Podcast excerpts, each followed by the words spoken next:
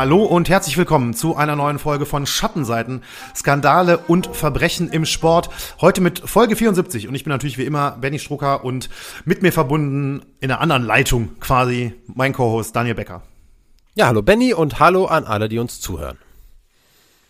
Ja, Daniel, äh, erstmal ganz kurz nur ein kleines Sorry an, äh, an alle Hörerinnen und Hörer draußen. Wir sind ein bisschen spät dran heute, nicht wie ihr das gewohnt seid, Samstag, äh, Entschuldigung, Samstag, Sonntagmorgens um 6 Uhr, sondern äh, am späten Sonntagabend.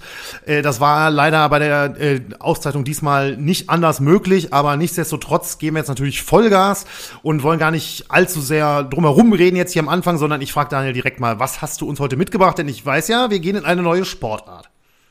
Ja, genau so ist es. Wir beschäftigen uns heute mit dem Skandal, der als der größte in der Geschichte des Rugby-Sports gilt. Und damit wäre die neue Sportart dann auch enthüllt, obwohl ich jetzt auch noch wirklich, anders als wir das ja sonst machen, mit so einer Kurzzusammenfassung echt nicht zu viel verraten will.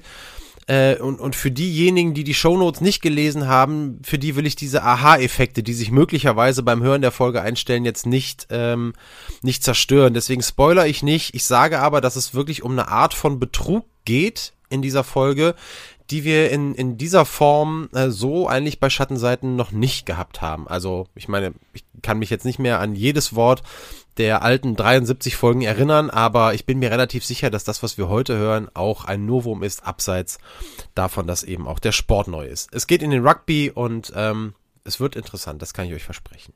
Und es ist ein äh, relativ moderner Skandal auch mal wieder. Das ist ja mhm. auch mal nicht schlecht. Wir waren ja jetzt zuletzt auch öfters mal ein bisschen historischer oder sehr historisch auch unterwegs äh, aus Sportsicht. Von daher ähm, auch mal wieder ganz spannend. Dann haben wir heute äh, verhältnismäßig wenig äh, Sonderkategorien dabei, aber ein skandalöses Quiz ist auf jeden Fall am Start. Am Ende, nachdem wir jetzt zwar wieder eine Top 3 hatten, ähm, werden wir jetzt, ich behaupte jetzt einfach schon mal für die nächste Folge auch, ein skandalöses mhm. Quiz am Start haben, denn ich will ja auch mal wieder rätseln dann. Ne? Ähm, also das präsentiere ich dann am Schluss und äh, Daniel kann dann noch mal zeigen, was er da so drauf hat. Wir wissen ja auch, Daniel ist ja durchaus auch ein äh, ja, Quiz-Gigant, würde ich fast sagen. Kurz, äh, kurz davor, Jäger bei gefragt gejagt zu werden, so ungefähr. Mm, genau. Hat einiges drauf. ähm, also das auf jeden Fall hinten raus noch. Und äh, ansonsten, glaube ich, können wir eigentlich äh, direkt mal hier mit Rugby starten. Einer Sportart, wo ich jetzt schon sage, ziemlich blinder Fleck bei mir. Deswegen bin ich gespannt, was ich heute lerne und bin auch gespannt, wie es euch da draußen geht. Ich weiß ja, das ist ja durchaus ein beliebter Sport. Ich kenne das aus dem Freundeskreis. Gerade die WM oder so ist ja durchaus beliebt. Aber wie gesagt, für mich persönlich ähm, ja, kein Bezug. Deswegen äh, bin ich sehr neugierig. Mhm. Ich, vielleicht frage ich dich nachher nochmal irgendwann, Benny, zu deinem Bezug. Dann kannst du das nochmal ein bisschen ausführlicher darlegen, wie wenig Bezug du hast. Da bin ich mal gespannt, wie du das nachher machst. Ja. Aber irgendwann, vielleicht quatschen wir nochmal ein bisschen drüber. Und ähm, ich habe es eben äh, in unserem kleinen Vorgespräch ja auch schon angekündigt äh, für dich ähm, jetzt nicht die Zeit, nicht, dass du das sonst tun würdest, aber äh, nicht die Zeit für dich, dich zurückzulehnen, denn ich wollte direkt mit einer kleinen Aufgabe starten oh in deine Richtung und dich bitten, mir eine Sportart zu nennen, deren Entstehungsgeschichte eng mit dem Rugby-Sport verbunden ist. Deren Entstehungsgeschichte eng mit mhm. dem Rugby-Sport verbunden ist? Ja. Ähm äh, also ich habe ja tatsächlich ein kleines bisschen anrecherchiert, ähm, ja. weil wir ja eine Überlegung hatten zwischendurch mal. Und äh, ich meine mich zu erinnern, dass Rugby in der Entstehungsgeschichte ziemlich eng mit dem Fußball verbunden ist.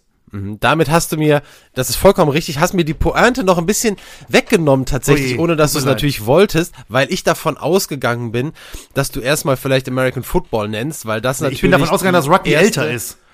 Ja, klar, aber die, ja. was ich meinte, dann habe ich mich vielleicht nicht ganz richtig ausgedrückt, aber ich meinte, dass die Sportart, nach der ich suche, deren Entstehungsgeschichte ist eng mit dem Rugby verbunden und natürlich so. ist die Entstehungsgeschichte des American Football eng mit der Sportart Rugby verbunden, aber okay. nichtsdestotrotz, es ist überhaupt nicht schlimm, denn du hast den Fußball ja schon genannt und das ist eigentlich das, worauf ich hinaus wollte und da muss ich sagen, ähm, dass es natürlich irgendwo klar ist, dass Rugby und Fußball miteinander zu tun haben, alleine wenn man bedenkt, dass das Feld ähnlich groß ist, dass auf Rasen gespielt wird, dass es, ich nenne es jetzt mal so, aber es stimmt im Prinzip ja schon, dass es Tore gibt, dass mhm. der Ball beim Rugby auch geschossen werden darf. Ich hätte aber ehrlicherweise vermutet, dass die Verwandtschaft der beiden Sportarten eine Verwandtschaft um ein paar Ecken ist. Aber man muss wirklich sagen, das ist weit gefehlt. Und ähm, wie eng diese beiden Sportarten miteinander verknüpft sind, das zeigt auch ein Sprichwort, das bis heute noch in England kursiert und das wirklich aus der Gründungszeit der Sportarten entsteht. Football is a game for gentlemen played by hooligans and Rugby Union is a game for hooligans played by gentlemen. Ich finde ein sehr, sehr schönes Zitat. Ich glaube, ich muss ja. es äh, nicht übersetzen. Ich tue es trotzdem ganz kurz. Also Fußball ist ein Spiel für Gentlemen, das von Hooligans gespielt wird und Rugby Union ist ein Spiel für Hooligans, das von Gentlemen gespielt wird. Ähm, und ja, tatsächlich war es so, Fußball und Rugby haben wirklich dieselben Wurzeln und das liegt vor allem an einem Mann und das ist William Webb Ellis. Und wenn wir über den sprechen, dann sprechen wir aller Wahrscheinlichkeit nach ein bisschen mehr über einen Mythos, als dass wir über historische Tatsachen sprechen würden. Aber trotzdem ist der Name William Webb Ellis noch heute im Rugby-Sport einer der wichtigsten überhaupt, denn die Trophäe bei der Rugby Union Weltmeisterschaft, das ist noch heute der Webb Ellis Cup. Was übrigens genau Rugby Union bedeutet, das habe ich jetzt schon ein paar Mal benutzt, diesen Begriff. Dazu kommen wir gleich noch, macht euch da keine Sorgen. Wir gucken uns aber erstmal kurz diesen William Webb Ellis an, weil der wirklich ja, wegweisend war für diesen Sport. Er wurde am 24. November 1806 24. November, also unsere, Erfolge, äh, unsere Folge erscheint zwei Tage nach seinem 217. Geburtstag. Man könnte jetzt einen, einen aktuellen Anlass konstruieren, aber es ist äh, völliger Zufall. Er wurde geboren in, in, in Salford, Lancashire im Nordwesten Englands oder in direkter Nachbarschaft äh, zu Salford in der ungleich bekannteren Stadt Manchester. Da herrscht etwas Unklarheit, wo das jetzt wirklich war. Sicher ist aber, dass als William sechs Jahre alt war, sein Vater James Ellis in Spanien in der Schlacht von Albuera gefallen ist. Diese Schlacht war ein Teil der napoleonischen Kriege auf der Iberischen Halbinsel und in diesen Kriegen hat äh, Großbritannien an der Seite Spaniens und Portugals gegen die französische Vorherrschaft in Europa eben unter Napoleon gekämpft. Das wollte ich euch noch mit auf den Weg geben. Ähm, und auch noch dazu sagen, dass wenn ihr jetzt irgendwie napoleonischen Kriege hört, damit nicht viel anfangen könnt. In Spanien werden diese Auseinandersetzungen die spanischen Unab oder wird der wird das der spanische Unabhängigkeitskrieg genannt. Also äh, zeigt, dass das ähm, ja eine eine sehr sehr wichtige große militärische Auseinandersetzung der Vergangenheit ist. War. Ja, als Reaktion auf den Tod des Vaters zog William mit seiner Familie dann um und zwar in die kleine Stadt Rugby. Rugby ist, so würde ich sagen, aus geografischer Sicht das Kassel Englands, könnte man so meinen, weil es ziemlich genau in der Mitte des Landes in der Grafschaft Warwickshire liegt dass man dann wiederum als das Hessen Englands, wenn man will, bezeichnen könnte. Und klar habt ihr jetzt alle schon die Ohren gespitzt. Genau, natürlich ist dieser Ort Rugby, genauer gesagt die dort ansässige Rugby School, namensgebend für die Sportart, die ja heute ihre Premiere bei uns in Schattenseiten feiert. Und diese Schule, die Rugby School, die hat dann zwischen 1816 und 1825 auch William Webb Ellis besucht. Und in dieser Zeit, so will es eben der Mythos, soll er dann auch die Sportart Rugby erfunden haben. Eine der beliebtesten Sportarten zur damaligen Zeit war eben der Fußball, eine Sportart, die allerdings unter beinahe anarchischen Zuständen litt, muss man sagen. Die Regeln, so wie wir sie heute kennen, waren noch nicht festgelegt und es heißt, dass das Spiel von jedem mehr oder weniger so gespielt wurde, wie er es für richtig hielt. Und so soll William Ellis dann im Jahr 1823 aus dem Chaos und der Emotion heraus während eines Fußballspiels kurzerhand den Ball in die Hand genommen haben und über die gegnerische Torlinie getragen haben. Und damit war ihm, wie gesagt, laut der Legende, der erste Versuch, der erste Try, wie das ja dann im Englischen heißt für Rugby, in einer neuen Sportart gelungen. Und diese neue Sportart nannte man dann in der Folge zunächst noch Rugby Football. Dass sich diese Szene so zugetragen hat, das hält man auch heute noch durchaus für möglich. Der Grund dafür, dass jetzt Zweifel daran aufgekommen sind, ähm, das jetzt wirklich als Geburtsstunde einer neuen Spielidee zu halten, ist der, dass schon vorher in unterschiedlichen Spielformen des Fußballs der Ball auch mal mit der Hand befördert wurde.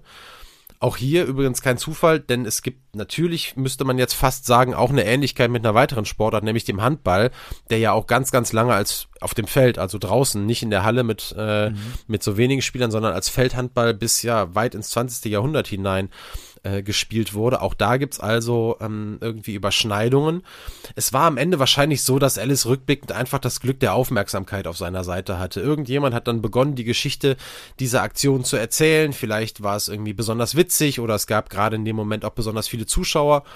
Auf jeden Fall verfing sich die Geschichte in den Köpfen so stark und so nachhaltig, dass die Sportart, wie gesagt, nach dem Ort des Geschehens damals benannt wurde und bis heute eben der Name William Webb Ellis genannt wird, wenn jemand fragt, wie ist eigentlich Rugby entstanden. Es sollte aber tatsächlich noch 40 Jahre dauern nach diesem historischen Moment, bis die Trennlinie zwischen Fußball und Rugby dann wirklich klar gezogen war. Fußballhistorikerinnen und Historiker unter euch wissen ja, im Jahr 1863 hat sich in England die FA gegründet, die Football Association, der älteste Fußballverband der Welt und hat eben die Regeln für den Sport, also fürs Fußball festgezurrt und dabei unter anderem auch das Handspielverbot eingeführt. Einmal ein historisches Ereignis für den Fußball, aber eben nicht nur, denn jetzt konnte sich auch der Rugby-Sport endgültig frei entfalten. Acht Jahre nach Gründung der FA wurde dann schließlich die RFU, die Rugby Football Union, gegründet, als konkurrierender Verband damals wirklich in direkter Konkurrenz zur FA und mit Regeln, die auf denen basierten, die in der von William Webb Ellis besuchten Rugby School in Rugby dann entwickelt wurden, nach diesem historischen Moment, als William einst den Ball in die Hand genommen hatte. Und nur zwei Monate nach Gründung der RFU fand am 27. März 1871 dann schon das erste offizielle Rugby-Länderspiel statt. Und du darfst raten, zwischen wem, Benny? Was glaubst du? Wer waren die beiden Nationen, die das erste Rugby-Länderspiel ausgetragen haben? Ist, mein Tipp ist England gegen Schottland. Ah, siehste, und ich wusste doch, du wusste, du hast nicht so viel, hast du gesagt, von Rugby ähm, auf dem Schirm, aber das ist natürlich die richtige Antwort. England gegen Schottland stimmt. 27. März 1871, das erste Länderspiel. Und jetzt machen wir direkt weiter mit der interaktiven Runde. Benny, während du dir gerade noch einen Schluck Wasser nimmst, der kommt gerade zur rechten Zeit. Wir machen nämlich jetzt mal eine kleine Länder-Mindmap, so will ich es mal nennen. Wir sammeln Länder, in denen Rugby heute Volkssport ist oder zumindest zu den wichtigsten Sportarten gehört. Wir können es, wir machen es einfach mal so, wir, wir wechseln uns mal ab. Ich fange mal an, einfach mit England und dann gucken wir, was hast du noch zu bieten. Wenn du irgendwann okay. die, die, weiße Fahne schwingst, kein Problem, dann äh, führe ich meine Liste fort, weil ich habe den Vorteil, dass ich mir natürlich einiges notiert habe. Ja, ja. Aber ein bisschen was weiß ich dann doch, auch wenn ich äh, nie Rugby ich. gucke, man kriegt ja ein bisschen was mit und deswegen sage ich Neuseeland. Äh, sehr schön, dann mache ich mit Schottland weiter. Gut, dann bin ich froh, dass, äh, dass ich noch einen übrig habe. Dann sage ich nämlich Südafrika. Sehr schön. Äh, soll ich einfach mal weiterführen mit ja. Wales und Irland? Nee, was willst du noch? Ja, kannst du machen, kannst du machen. Aber ich hätte jetzt spontan gesagt, ist nicht auch irgendwie Samoa oder sowas da am Start? Fantastisch. Also das ist echt okay. so ein Ding, habe ich mir auch aufgeschrieben. Samoa ist mit dabei. Ich mache jetzt einfach mal ja. ein bisschen weiter, ähm, weil du ja in Neuseeland Frankreich bist. Frankreich hätte ich jetzt auch noch gesagt, hast. ist glaube ich aber auch gar nicht so schlecht, oder? Unbedingt. Frankreich ja. ist eine absolute Rugby-Nation. Wir dürfen Australien nicht vergessen. Stimmt. Wenn wir unten uns in Ozeanien aufhalten, müssen wir das unbedingt nennen. In Südamerika ist äh, Rugby in Argentinien besonders Ach, populär. Ist Argentinien ist auch eine große Rugby-Nation. Ja, Argentinien dieses Jahr im, bei der Rugby-WM im ah, ich glaube sogar im Halbfinale gewesen. Ah, krass. Viertelfinale auf jeden Fall. Im Halbfinale, auf jeden Fall sind sie gegen Neuseeland ausgeschieden, dann auch relativ deutlich, aber ich meine, es wäre sogar das Halbfinale gewesen. Ähm, ich habe mir noch Japan notiert als großer Vertreter dann in, in mhm. Asien. Ähm, Samoa hast du genannt. Tonga muss man tatsächlich noch nennen. Man muss auch Fiji nennen. Und wenn man noch in Italien ist, ich könnte, ich führe es noch fort, ich nenne eine wirklich große Rugby-Nation Italien. Äh, die Franzosen hast du ja schon erwähnt. Und man kann auch noch äh, in Europa Georgien und Rumänien hinzufügen. Benny hebt die Hand, was wolltest du noch sagen? Nee, ich wollte nur kurz sagen, Schrägstrich fragen, wo du gerade Fiji angesprochen hattest. Hattest, hatten die nicht bei diesem Olympia 7er Rugby oder so, sogar Gold gewonnen? Oder irgendwie 2016 oder so? Also, Benny, du weißt ja doch eine ganze Menge. Ja, hat Quatsch, wieder, nein, nein, das ist nur alles so, deinem, äh, so, Sachen, die man einfach so im, im, Vorbeigehen abspeichert über die Jahre hinweg. Aber die haben Fiji habe ich da irgendwie erste Goldmedaille genau, also, bei Olympia oder sowas, hätte ich jetzt gesagt. Ja, erste und auch die zweite. Also es gibt ja bei Olympischen Spielen keine offizielle Titelverteidigung, davon spricht mhm. man da ja nicht, aber mhm. äh, Fiji hat sowohl ähm, 2016 als auch 2020 im Siebener Rugby ah okay. die Goldmedaille gewonnen. Krass. Genau. Und ich, die waren auch bei den Frauen erfolgreich, aber da bin ich mir gerade nicht mehr genau sicher, wie erfolgreich. Was auf jeden Fall auffällt, wenn wir uns diese Länderliste oder diese Länder-Mindmap angucken, ist ja, ähm, dass viele dieser Länder Verbindungen haben oder hatten zu Großbritannien die ganzen Länder natürlich, die noch heute zum Vereinigten Königreich gehören, Nordirland hätten wir uns auch noch dazu äh, nennen müssen, klar, aber das Vereinigte König, Königreich ist ja auch das größte Kolonialreich der Geschichte. Ne? Also war das größte Kolonialreich, aber geschichtlich betrachtet.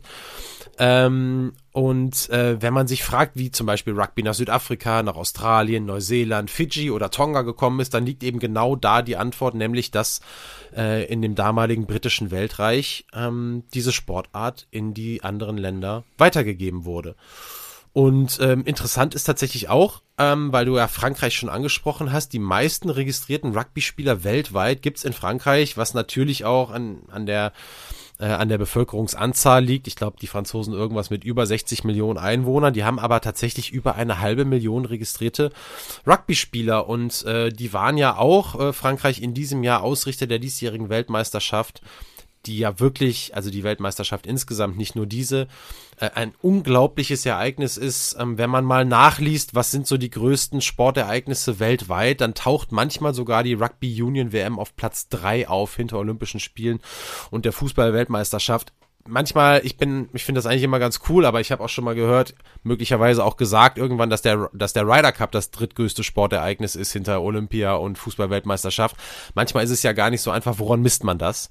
Äh, Fakt ist, es ist ein, es ist ein absolut weltweites Ereignis und ähm, ein letztes Wort noch ähm, zu, zu Frankreich.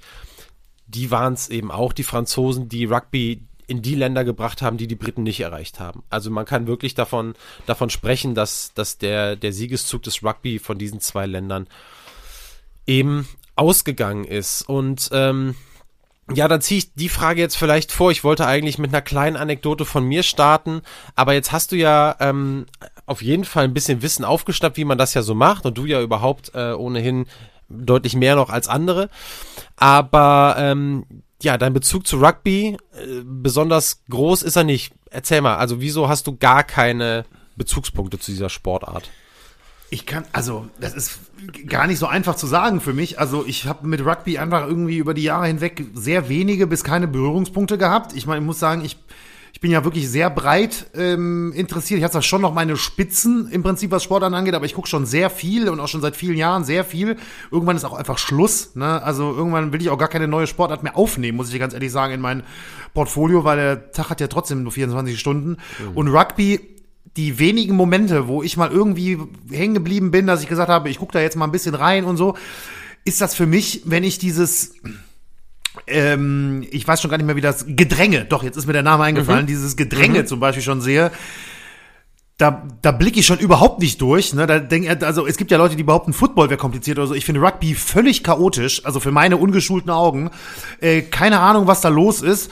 Ähm, ich, also wie gesagt, ich habe natürlich, ich habe mich auch mit den Regeln noch nie beschäftigt, aber es ist jetzt noch nie so, dass ich irgendwie mal dann ein paar Minuten dran hängen geblieben bin und gedacht habe, ähm, das hat mich jetzt so weit interessiert oder fasziniert, dass ich da jetzt versuche, früher äh, tiefer einzusteigen, wie es bei anderen Sportarten schon mal passiert ist in den vergangenen, weiß ich nicht, 15, 20 Jahren oder sowas.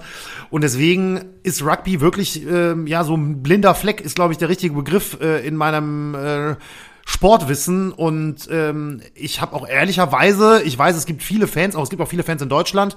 Wie, wie gesagt, ich kenne welche auch im, in meinem Freundeskreis, die sich dann über die Rugby-WM unterhalten und was da gerade wie toll ist oder so. Muss ich ehrlicherweise sagen, überlese ich dann und ähm, hat äh, aus irgendwelchen Gründen übt es keinen Reiz auf mich aus, aber ich kann nicht sagen, warum. Mhm. Also nicht so ganz konkret sagen, warum. Mhm.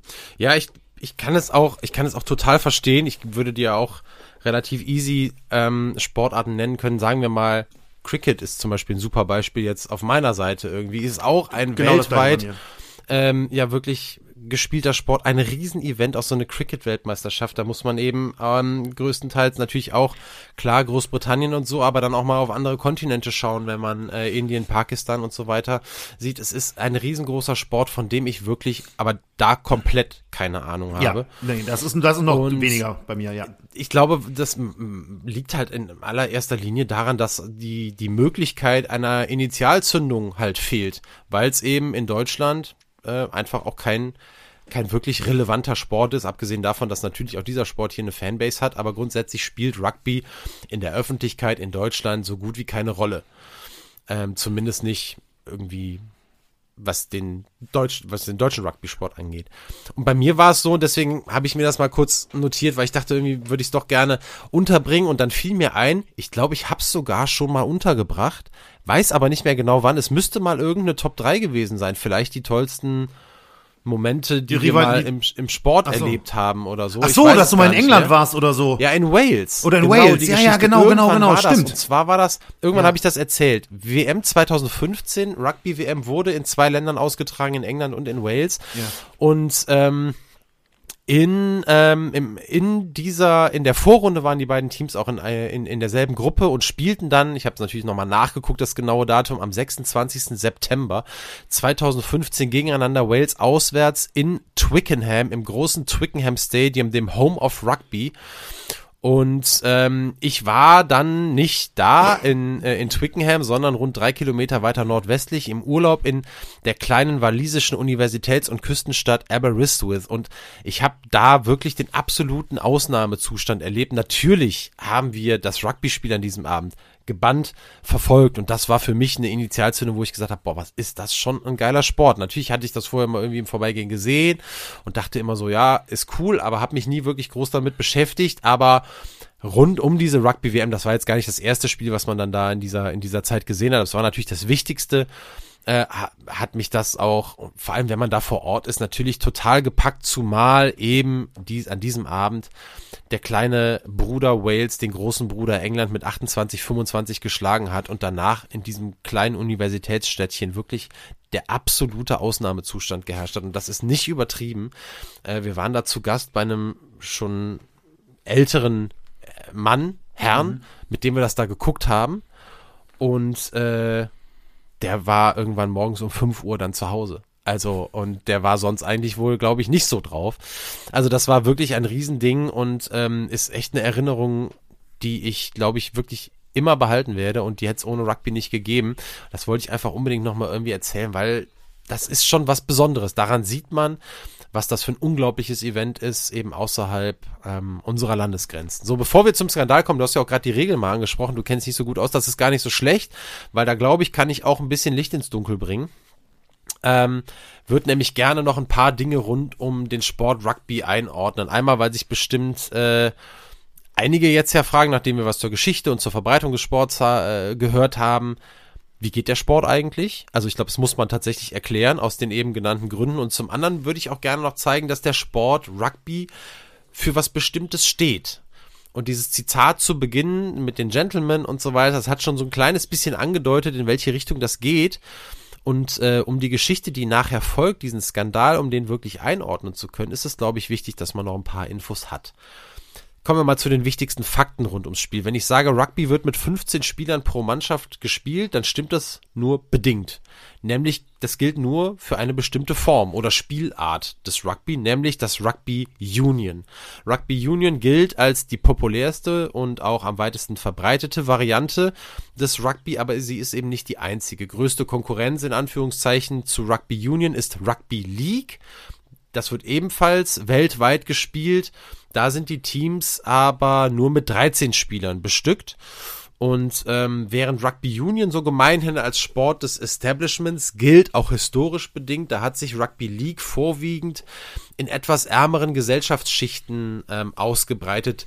Das League gilt auch als die noch härtere, noch intensivere Variante, eben auch aufgrund dessen, dass es ein etwas kleineres Spielfeld gibt und das Ganze einfach noch enger zusammengepackt ist, auch wenn jetzt in Anführungsstrichen zwei Spieler nur 13, also zwei Spieler weniger auf dem Platz sind.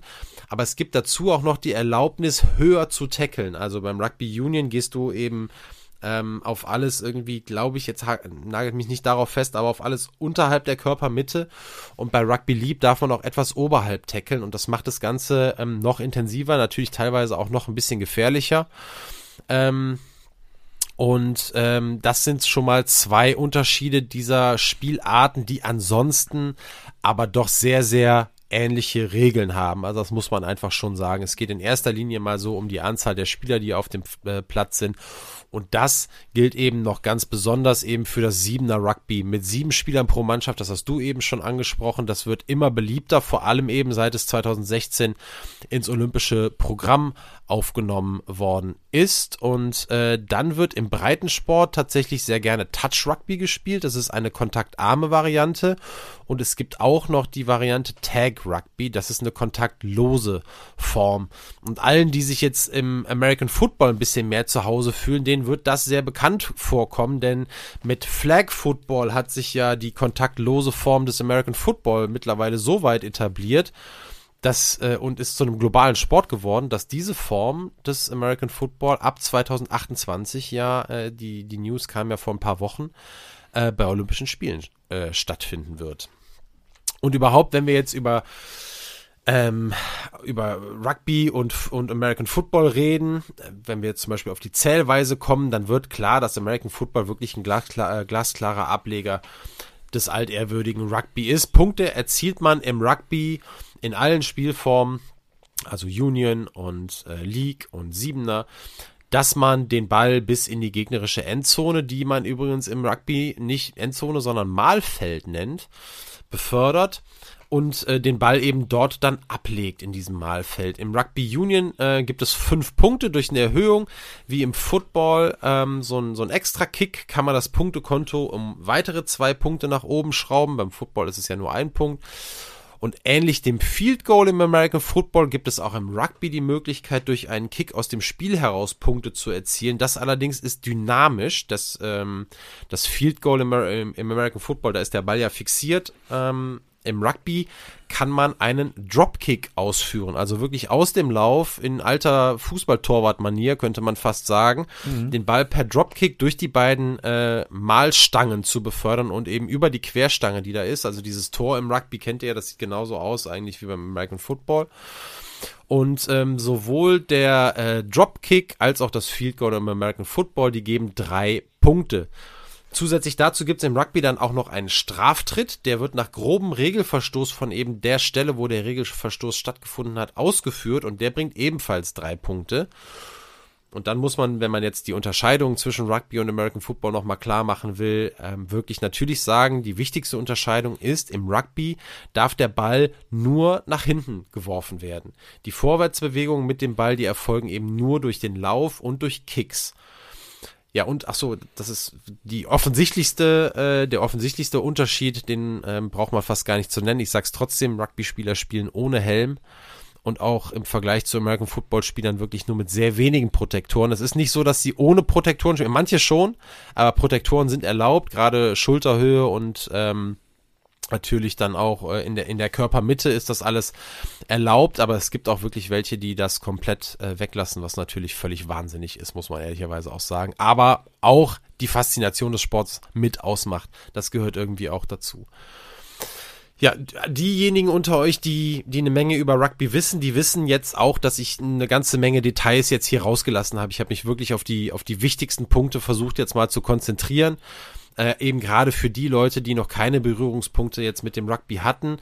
Und ich finde es eben auch wichtig, einfach für das, was wir nachher noch hören. Ich hatte mir jetzt hier noch notiert, Benny, dich zu fragen, ob du Team Rugby oder Team American Football ist, aber ich glaube, das kann ich mir, äh, das kann ich mir jetzt sparen. Da wirst du dann, auch wenn du kein, ich behaupte, kein riesengroßer American Football Fan bist, aber dann doch eher in diese Richtung gehen, oder? Ja, ja, also die, ja, American Football, äh, sowohl äh, die NFL als auch College Football verfolge ich gerne und auch regelmäßig. Also jetzt kein Riesenfan oder so, dass ich mir jetzt auch mal eine Nacht um die Ohren haue oder so, aber da gucke ich im Monat, wenn halt Saison ist, dann doch schon bestimmt zwei, drei Spiele, würde ich behaupten.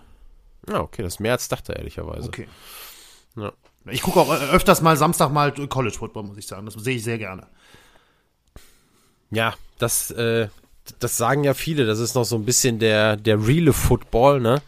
Der ähm, auch ein bisschen weniger mit diesen Ich glaube, oder es ist vielleicht eher der dynamischere Football, glaube ich, ne? Der College Football, der, wo noch ein bisschen mehr Unvorhergesehenes passiert zumindest, oder? Das, ja, das auf jeden Fall, wobei es natürlich auch dann Spiele gibt, die gehen ja teilweise dann 70 zu 7 aus oder so. Das mhm. kann ja auch mal passieren, aber ich mag auch die Stimmung da, muss ich ehrlicherweise sagen. Also ich mag diese College-Sport-Atmosphäre, ähm, die die da haben mit 90.000 mhm. und also nicht was drum und dran. Also das finde ich schon, gucke ich schon ganz gerne, muss ich sagen, ja. Mhm. Gut, jetzt haben wir ein bisschen auf die Regeln geguckt im Rugby und äh, ich hatte aber ja auch schon erwähnt, dass das Rugby so ein bisschen für was steht. Äh, was ich damit meine, ist, dass sich der Sport selber eine Art Ehrenkodex auferlegt hat. Und ähm, ja, um also den zu erklären, das ist dann wirklich auch jetzt wichtig, um die Ausmaße des Skandals, von dem wir gleich hören, äh, richtig zu verstehen und einordnen zu können. Und es gibt äh, einige Artikel, die sich auch mit diesem Thema beschäftigen. Die haben auch teilweise wirklich nette Überschriften. Das heißt einmal, ich glaube in der FAZ war das äh, über Rugby eine, eine ritterliche Rauferei. Das gefällt mir gut. Es gab auch noch die geordnete Prügelei. Es gab die demokratische Keilerei und es gab die Überschrift Gentlemen, die sich raufen.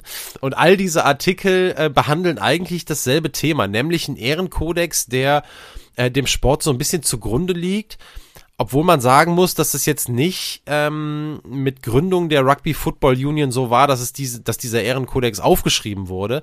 Das ist erst deutlich später passiert. Insgesamt hat sich das Ganze aber schon irgendwie relativ früh entwickelt, was auch daran liegt, dass, ähm, ich habe ja gesagt, gerade Rugby Union ist so ein bisschen ähm, im Establishment geboren und es liegt eben auch daran, dass der Sport da vielleicht auch einfach noch für was anderes genutzt wurde, sage ich mal, als jetzt die bloße sportliche oder körperliche Ertüchtigung und man dem vielleicht einfach noch ein bisschen was anderes beigemessen hat.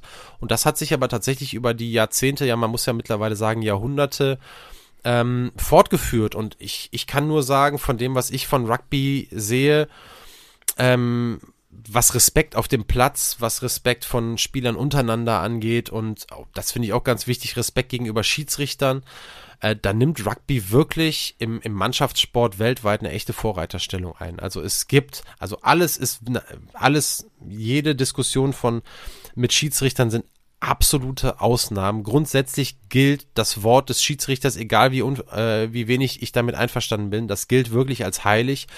Und äh, das sieht man, das merkt man auf dem Platz. Da es gibt sehr, sehr wenig Theatralik und äh, das ist tatsächlich was, was mir wirklich gut gefällt. Und ähm, das Ganze hilft natürlich. Ich glaube, das ist vielleicht auch so ein bisschen das Erfolgsrezept. Das ist jetzt meine Einschätzung bei einer Sportart, die so extrem physisch ist.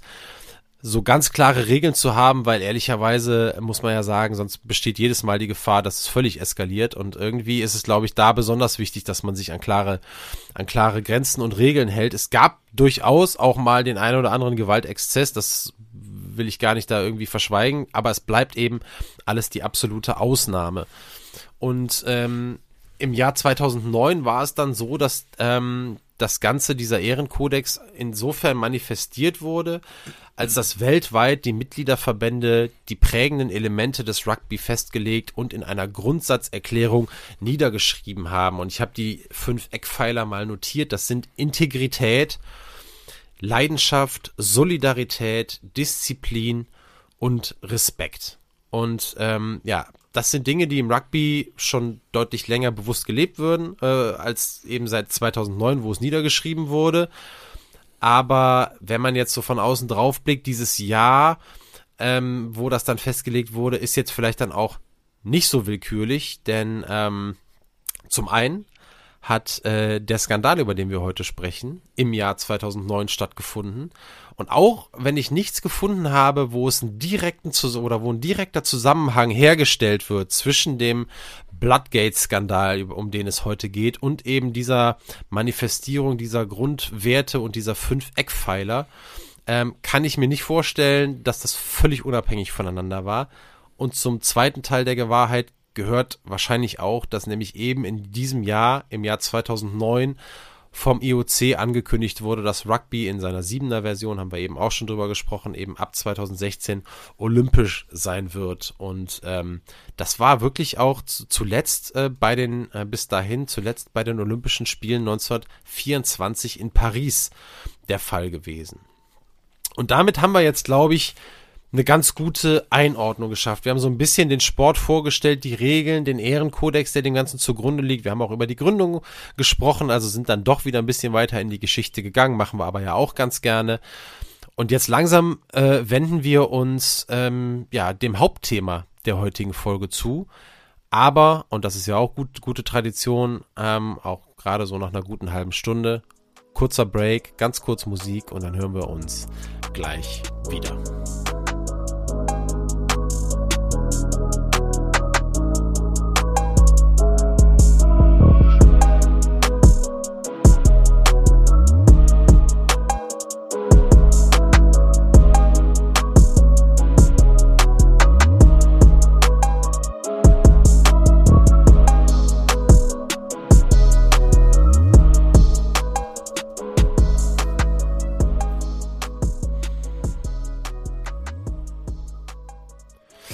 Da sind wir wieder zurück aus der kleinen Musikunterbrechung und äh, ja, ich habe meine meine Affinität zum Rugby ja schon ein bisschen ausgeführt, wobei ich da ganz klar sagen muss, ich bin nicht mehr als ein klassischer Event-Gucker. Und Event-Gucker heißt in dem Fall äh, Rugby Union WM und nichts anderes.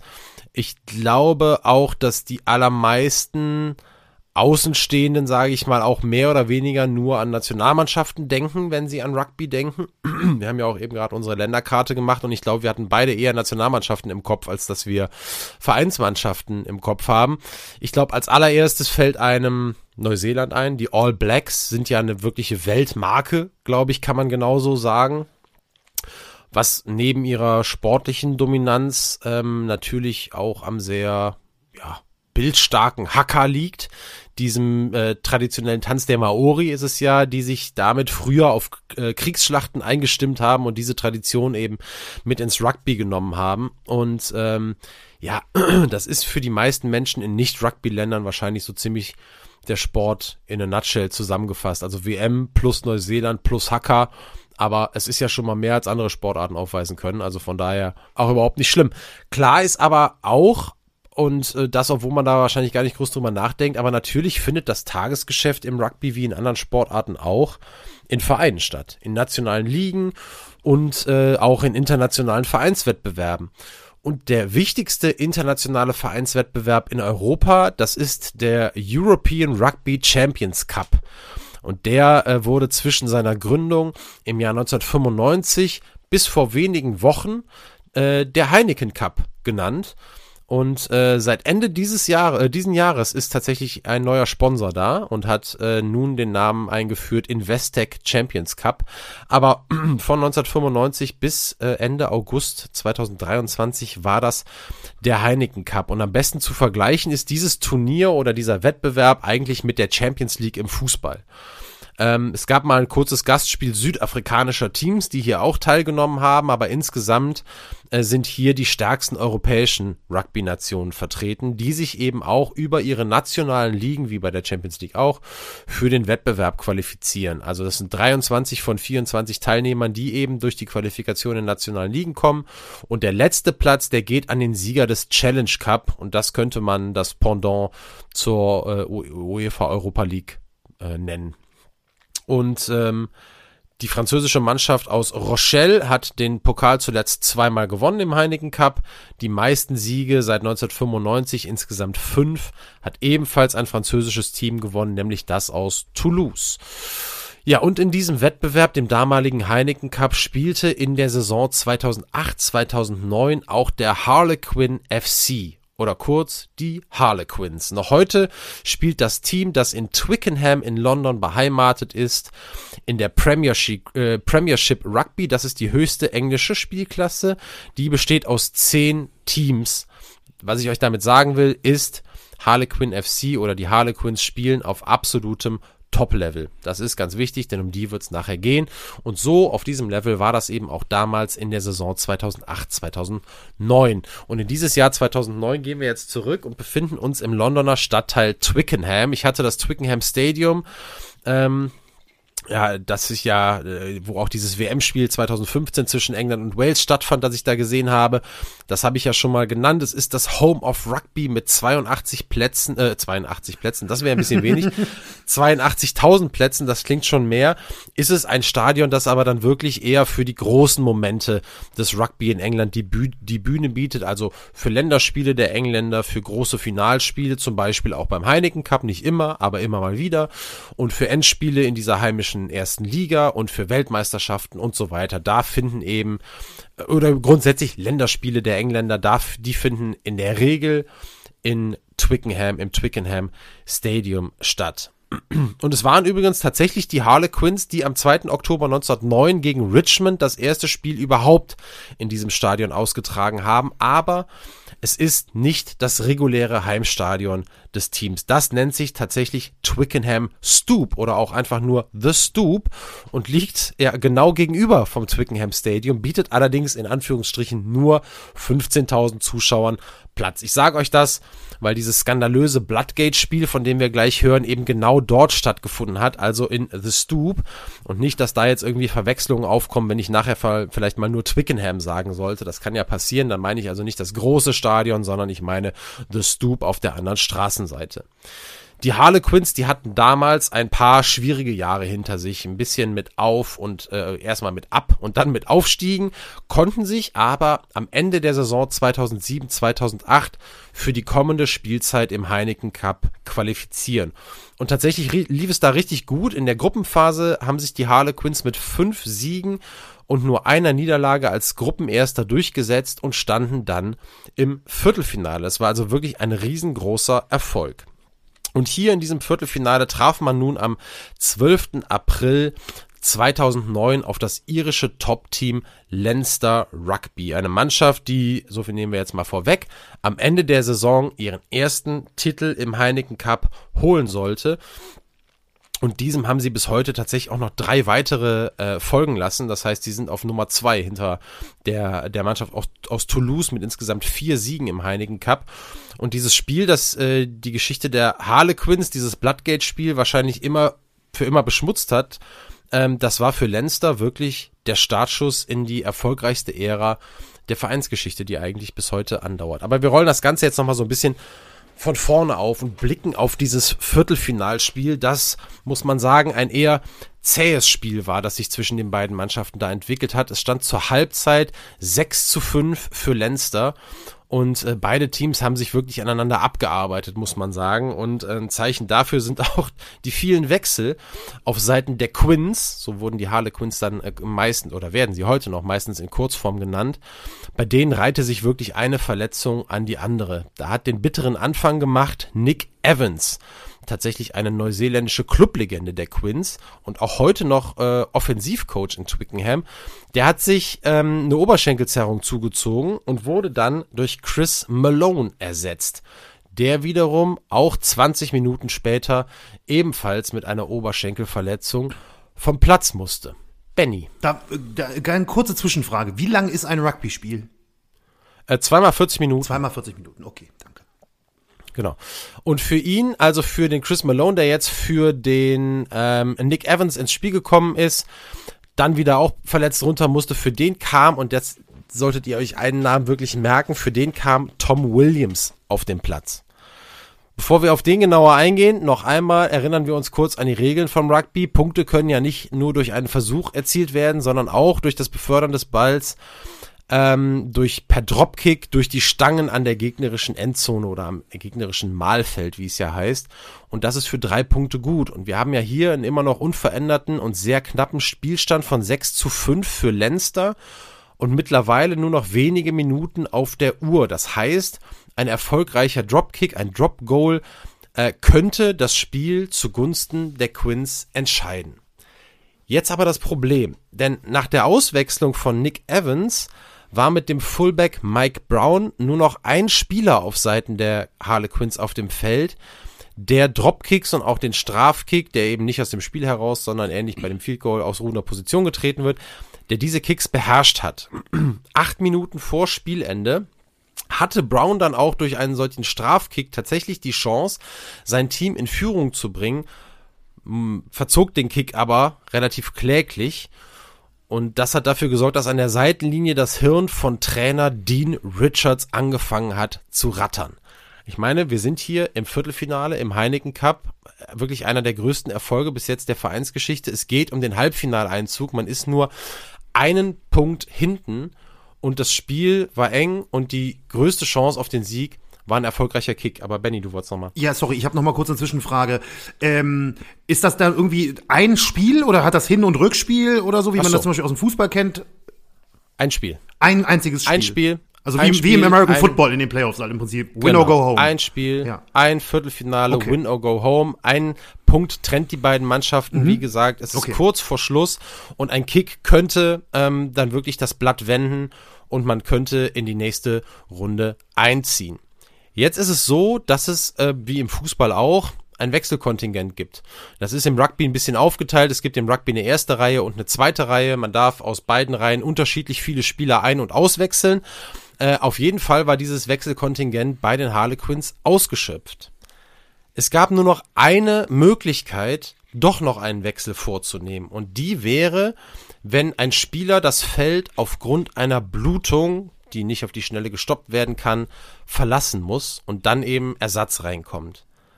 Ja, und äh, dann passierte genau das. Und ich lege euch wirklich ans Herz, euch das Geschehen ähm, mal anzuschauen auf dem Video äh, von YouTube, das ich euch auch in die Show Notes gepackt habe.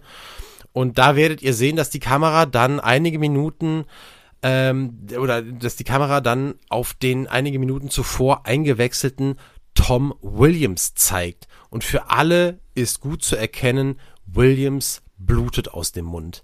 Das Spiel wird unterbrochen, die Schiedsrichter schauen sich Williams an und erlauben, dass er aus dem Spiel genommen wird. Und dadurch erlauben sie gleichzeitig auch, dass die Harlequins trotz des ausgeschöpften Wechselkontingents noch einmal einen anderen Spieler als Ersatz für Williams auf den Platz schicken dürfen. Und jetzt betritt das Feld Nick Evans. Den haben wir eben ja schon genannt. Das ist nämlich genau der, der diese ganze Wechseltirade eigentlich erst äh, ins äh, Rollen gebracht hat, weil er wegen einer Verletzung schon ausgetauscht worden war. Aber Evans gilt als der mit Abstand beste Kicker des Teams und sein Vertreter hatte ja vorher nur mal diesen Strafkick daneben gehauen und so ähm, haben die Harlequins dann doch noch dafür sorgen können, dass ein guter Kicker wieder auf dem Platz steht. Williams, der Verletzte, geht also vom Feld und verschwindet in die Katakomben und um den kümmern wir uns dann gleich auch nochmal genau. Wir schauen aber erstmal auf Nick Evans, denn der hat tatsächlich kurz vor Spielende nochmal die Möglichkeit auf ein Drop Goal, ist ein bisschen aus Verzweiflung, er verfehlt die Stangen und Lenster, ich habe es ja schon mal gesagt, gewinnt das enge Match tatsächlich dann am Ende nur mit 6 zu 5 und zieht ins Halbfinale des Heineken Cup ein. Übrigens, Rugby wirklich ein Sport, wo es echt ähm, krasse Unterschiede in den Scores gibt. Also so ein 6 zu 5 ist auch ein sehr niedriges Ergebnis. Ähm, aber es gibt auch, ich habe irgendwann gelesen, ähm, der höchste, die höchste Niederlage von Tonga war ein 0 zu 102. Also äh, gegen Neuseeland. Obwohl die ja wirklich auch eine gute Nation sind. Ist auch noch gar nicht so lange her. Ich glaube im Jahr 2000 oder so. Aber ähm, es gibt da recht äh, eine relativ krasse Schere an möglichen Ergebnissen. Und das auch dann noch auf höchstem Niveau. Ich glaube auch die Argentinier, von denen ich eben gesprochen habe, auch da weiß ich das genaue Ergebnis nicht mehr, aber die haben auch, ähm, als sie äh, bei der WM gegen Neuseeland dann ausgeschieden sind, entweder im Viertel oder im Halbfinale, auch echt deutlich verloren. Also ähm, es gibt da schon auch die Möglichkeit, dass Teams, bei denen man denkt, okay, das sind, die gehören beide zu den Top-Nationen, dass es dann doch noch relativ große Unterschiede ab und zu mal geben kann. Also, ähm, Leinster gewinnt mit 6 zu 5 und das Spiel hätte einfach mal so als knappes Viertelfinale in die Geschichte eingehen können und eigentlich dann auch kurze Zeit später vergessen werden können. Ja, wären da nicht schon während des Spiels die ersten teils heftigen Diskussionen aufgekommen. Physiotherapeuten nämlich von Leinster hatten die Vermutung geäußert, dass Tom Williams, der mit blutigem Mund ausgewechselte Spieler der Harlequins, in Wahrheit gar nicht geblutet haben soll. Auch in der Kommentatorenbox, tatsächlich bei der Übertragung, kamen schon Zweifel auf. Die Kamera hatte Williams die ganze Zeit im Blick. Man sieht auch, wie der so mit einem Auge kniept und danach so ein bisschen äh, rote Spucke ausspuckt. Williams hat später in einem Interview davon berichtet, dass er ähm, nach seiner Auswechslung direkt ja in die Katakomben ist und auf dem Weg in die eigene Kabine das Gefühl gehabt hat, verfolgt worden zu sein. Er hörte auch noch irgendwie ganz viele andere Stimmen. Als er dann die Kabine erreicht hat, hat er erstmal die Tür abgesperrt und war in der Kabine alleine mit Mannschaftsärztin Wendy Chapman. Dann soll es von draußen wild an die Tür, an der Tür geklopft haben und Williams war wirklich irgendwie in einem Ausnahmezustand. Sein Puls immer weiter in die Höhe geschnellt, er war nicht mehr so richtig rational, denn er wusste, wer auch immer da draußen klopft und vielleicht einen Verdacht hat, dass hier gerade betrogen wurde, diese Person lag damit genau richtig. Williams hat nur noch einen Ausweg gesehen. Er hat Dr. Wendy Chapman darum gebeten, ihm seine Lippe einzuschneiden, denn ähm, Williams hat vorher aus einer kleinen Ampulle künstliches Blut ähm, in seinen Mund reingespült und äh, hat dadurch eben diese Verletzung vorgetäuscht. Und äh, sah sich jetzt eben mit einer Situation konfrontiert, die er, wo er nicht so genau wusste, wie soll er die lösen. Also hat er, wie gesagt, äh, Wendy Chapman, die Ärztin, darum gebeten, ey, du musst mir jetzt hier die Lippe aufschneiden, ansonsten weiß ich nicht, äh, wie ich aus dieser Nummer hier rauskomme. Er hat sich eigentlich dann auf der ähm, sicheren Seite gewähnt, als Wendy Chapman ihm den Wunsch tatsächlich erfüllt hat. Und weil auch all das, was sich in den Katakomben und in der Kabine dann zugetragen hat, eigentlich erstmal nicht so direkt im großen Stil an die Öffentlichkeit vorgedrungen ist, blieben zwar Zweifel, aber den ultimativen Beweis, dass betrogen wurde, den konnte, der kon den konnte man jetzt nicht auf Anhieb vor, bringen, weil tatsächlich die Lippe äh, eingeschnitten wurde und ja dann doch noch echtes Blut im Mund war. Ja, und wenn aber schon während des Spiels Zweifel aufkommen, dann ist es ja kaum verwunderlich, dass dem Geschehen auf dem Platz auch im Anschluss an das Spiel dann nachgegangen wird und genauso kam es hier auch.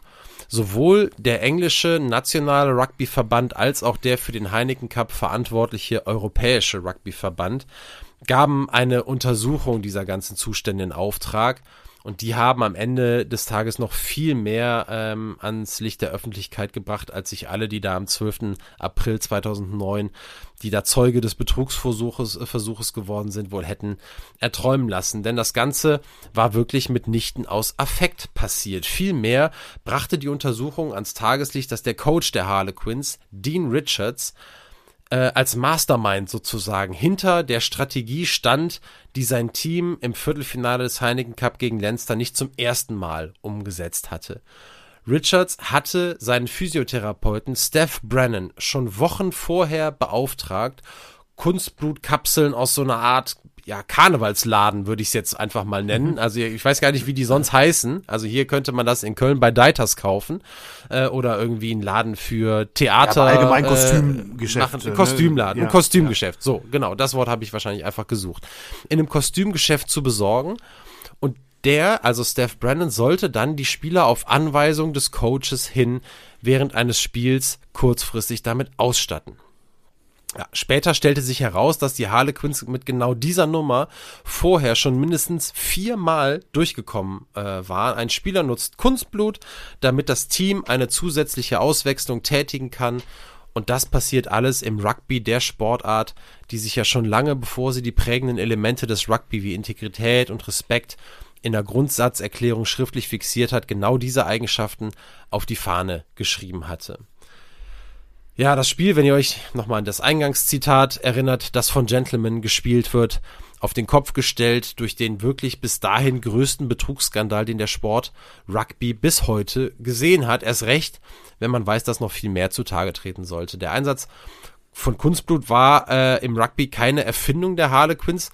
Nach Aufdeckung des Skandals, teilweise Jahre später, haben sich ehemalige Spieler geäußert und Einblick gegeben, in eine wirklich gängige Praxis. Wenn man das so liest, muss man sich fast erinnert fühlen an irgendwelche Doping-Praktiken, äh, vielleicht im Radsport oder sonst wo. Alle wissen irgendwie, dass es das gibt, aber keiner spricht darüber. Es war eine überall irgendwie bekannte, wenn auch nicht wirklich flächendeckend verbreitete Praxis.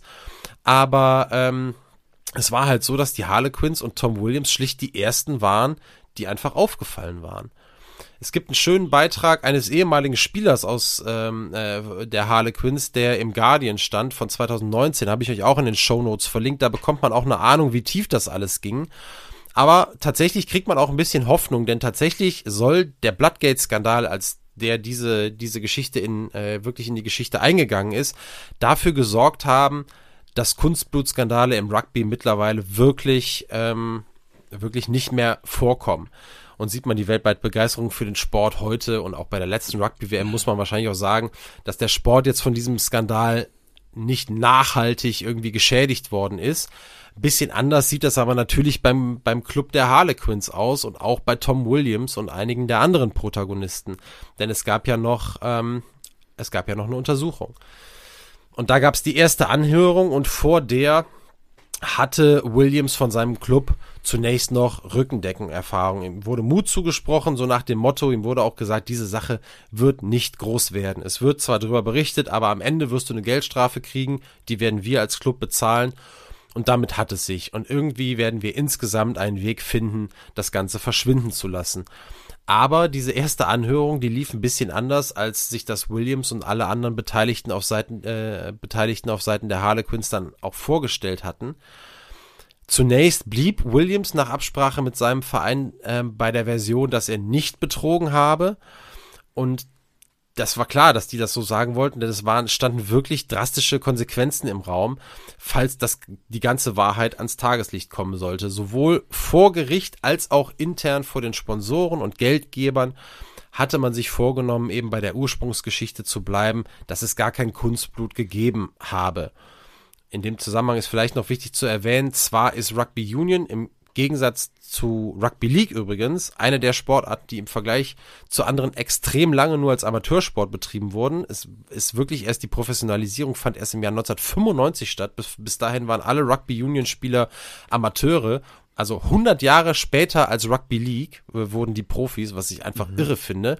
Was ich aber sagen will, ist, im Jahr 2009 ging es längst um viele, viele Millionen Pfund. Und letztlich auch um die sportliche Existenz der Harlequins für den Fall, dass man von nationalen und oder internationalen Wettbewerben ausgeschlossen werden würde. Und all das stand als Möglichkeit im Raum. Und so hatte man sich eben vorgenommen, bei der Version zu bleiben, wir haben nichts falsch gemacht aber die Beweislast in der ersten Anhörung, die war erdrückend. Und an, an, an irgendeiner Stelle, die ich nach hundertmal äh, googeln heute einfach nicht mehr gefunden habe, nicht nochmal gefunden habe, ich hatte sie irgendwann vor einer Woche auf und bin mir auch sicher, dass ich es gelesen habe, da stand, dass die Tat von Williams von TV-Kameras im Stadion aufgenommen worden sein soll, also mehr noch als das, was im TV-Bild zu sehen äh, war. Und dass er sich diese Szenen bei der Anhörung tatsächlich ansehen musste und dann irgendwie die Kapsel in der Hand und hat dann äh, da drauf gebissen und hatte sie vorher im Stutzen versteckt und so weiter. All das, mit dem soll er da konfrontiert worden sein.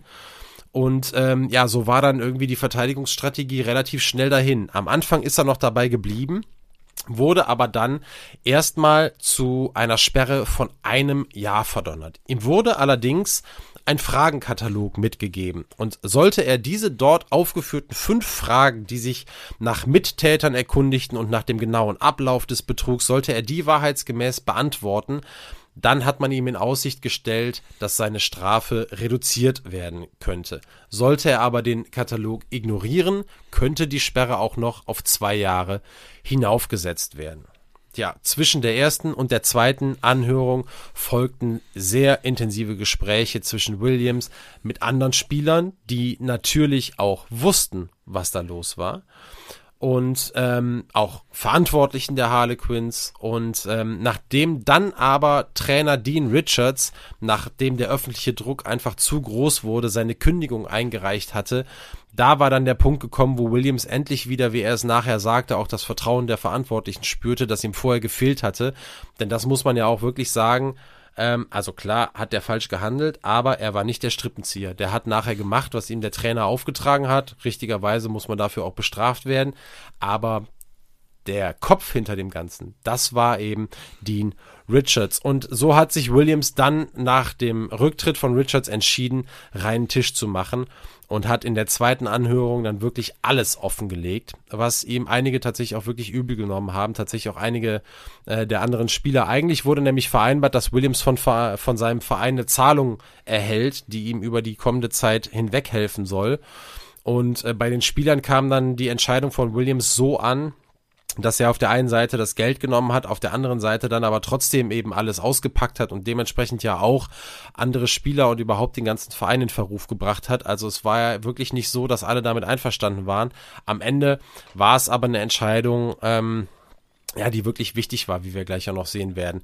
Der Club, die Harlequins, mussten noch eine Strafe in Höhe von 300.000 Pfund zahlen, durften aber weiter am Spielbetrieb teilnehmen. Und ja, Strippenzieher Dean Richards, der Trainer, wurde drei Jahre lang von allen Traineraktivitäten im Rugby gesperrt und der Physiotherapeut Steph Brennan, ja, den traf es insofern hart, als dass er seinen Job bei der englischen Nationalmannschaft, den er vorher bekommen hatte als Physiotherapeut, was auch echt seine Traumstelle gewesen sein soll, auf die er lange gehofft hatte, den äh, konnte er gar nicht erst antreten, weil er für zwei Jahre gesperrt wurde. Und dann bleibt ja noch äh, Dr. Wendy Chapman, die Ärztin, äh, die Williams die Lippe aufgeschnitten hat äh, und die wirklich äh, in diese Situation reingezogen wurde. Die war nämlich eine derjenigen, die glaubhaft vermitteln konnte, dass sie nichts davon wusste. Es waren nicht alle irgendwie involviert in diese Tat und sie war einfach nur zum falschen Zeitpunkt am falschen Ort äh, in der Kabine, als Williams da reinkam und der einzige Grund, und das konnte sie dann nachher glaubhaft vermitteln, warum sie ihm wirklich die Lippe aufgeschnitten hat, war, dass er gedroht hat, das sonst selber zu tun und sie aus ärztlicher Sicht so argumentiert, dass sie gesagt hat, ich kann nicht verantworten oder noch weniger verantworten, dass sich Williams hier möglicherweise selber verstümmelt in irgendeiner Form. Dann lieber setze ich einen gezielten Schnitt. Damit hat sie sich aber dann eben auch zur Mittäterin gemacht und ähm, wurde später vom General Medical Council zunächst suspendiert, durfte ihre Arbeit später aber wieder aufnehmen. Nichtsdestotrotz ist ähm, der Skandal irgendwie an allen Beteiligten haften geblieben. Tom Williams führt auch heute noch kein Interview, ohne auf den Bloodgate-Skandal angesprochen zu werden. Tatsächlich ist aber interessant, dass der nach Ablauf seiner Sperre noch zehn weitere Jahre für die Harlequins, äh, Harlequins aus Twickenham gespielt hat. Dann gibt's ja noch Coach Dean Richards, den Mastermind. Der war nach Ablauf seiner Sperre, seiner dreijährigen Sperre, dann aber auch wieder zurück im Business. Von 2012 bis 2022 war er Trainer der Newcastle Falcons, einem weiteren Team aus der höchsten englischen Spielklasse, dieser Premiership Rugby. Und heute noch arbeitet er als Berater der Falcons und zeigte sich aber immerhin 14 Jahre nach dem Bloodgate-Skandal einsichtig. Ähm, es gibt ein wirklich sehens- und hörenswertes Interview in einem Podcast des ehemaligen Rugby-Spielers Jim Hamilton. Findet ihr auch in den Show Notes. Ich glaube, die haben acht Minuten rausgeklippt, wo es über den ähm, Bloodgate-Skandal gibt. Wirklich sehr, sehr zu empfehlen. Da wird übrigens auch eine interessante Frage aufgeworfen, die sich so im Zusammenhang mit Skandalen der Vergangenheit eigentlich immer stellt, wie ich finde. Und die ist, wie hätte sich das Ganze entwickelt, wenn es damals schon die sozialen Medien gegeben hätte? Mhm. Äh, das finde ich ist eine sehr, sehr interessante Frage. Denn eins muss man sagen, das erwähnt auch Hamilton in dem Podcast, ähm, zwar gilt Bloodgate heute allgemein als der größte Skandal der Rugby-Geschichte, was finde ich tatsächlich aber auch eine Menge darüber aussagt, dass Rugby dann doch im Vergleich zu anderen Sportarten eine verhältnismäßig skandalarme Sportart ist. Äh, Benny nickt. Also ich glaube, wir kennen, wir haben mittlerweile genug Schattenseitenfolgen gehört und noch äh, genug, genug Themen auf der Liste. Ähm, wo wahrscheinlich der 100 größte Skandal in Sportart XY, ich sage jetzt extra nicht Boxen, ähm, dann noch ein bisschen drastischer ausfällt als das hier wahrscheinlich. Aber nichtsdestotrotz, es war eben auch ein Skandal, der wirklich ja für Änderungen gesorgt hat. Ich habe eben ja diesen, diese, diesen Kodex, diesen Ehrenkodex auch mal angesprochen der da niedergeschrieben wurde. Man musste auch einen Ruf verteidigen, auch als gesamte Sportart. Es ging auch um die Olympischen Spiele und ähm, es ging eben wirklich so weit, dass alle nochmal daran erinnert wurden, ähm, was hier geht und was nicht geht. Und äh, diese Kunstblutgeschichten sollen, ich habe es ja schon mal gesagt, wirklich auch ähm, der Geschichte angehören. Und so war, auch wenn viel darüber berichtet wurde, damals ähm, und natürlich auch die Protagonisten einen sehr, sehr hohen Druck verspürt haben nachher. Das ist ja völlig klar. Im Verhältnis zum Social Media Zeitalter würde man aber sagen, dass der in Anführungsstrichen Shitstorm dann aber doch verhältnismäßig ruhig ausgefallen ist. Nichtsdestotrotz, weitererzählt wird die Geschichte bis heute. Und am Ende dieser Geschichte sind wir dann auch jetzt tatsächlich schon angelangt, nicht aber ohne euch noch eine Mini-Info mit auf den Weg zu geben, denn diese, dieser Teamname, die Harlequins, das war direkt was, wo ich dachte, das ist irgendwie auch ein seltsamer Teamname und ich habe auch nochmal geguckt, der Harlequin, was ist das nochmal? Äh, hatte auch irgendwie so eine Art, ähm, so eine Art ja, Clown oder Joker oder wie auch immer man sagen will, wie man von den, von den Spielkarten kennt, von alten Spielkarten äh, vor Augen.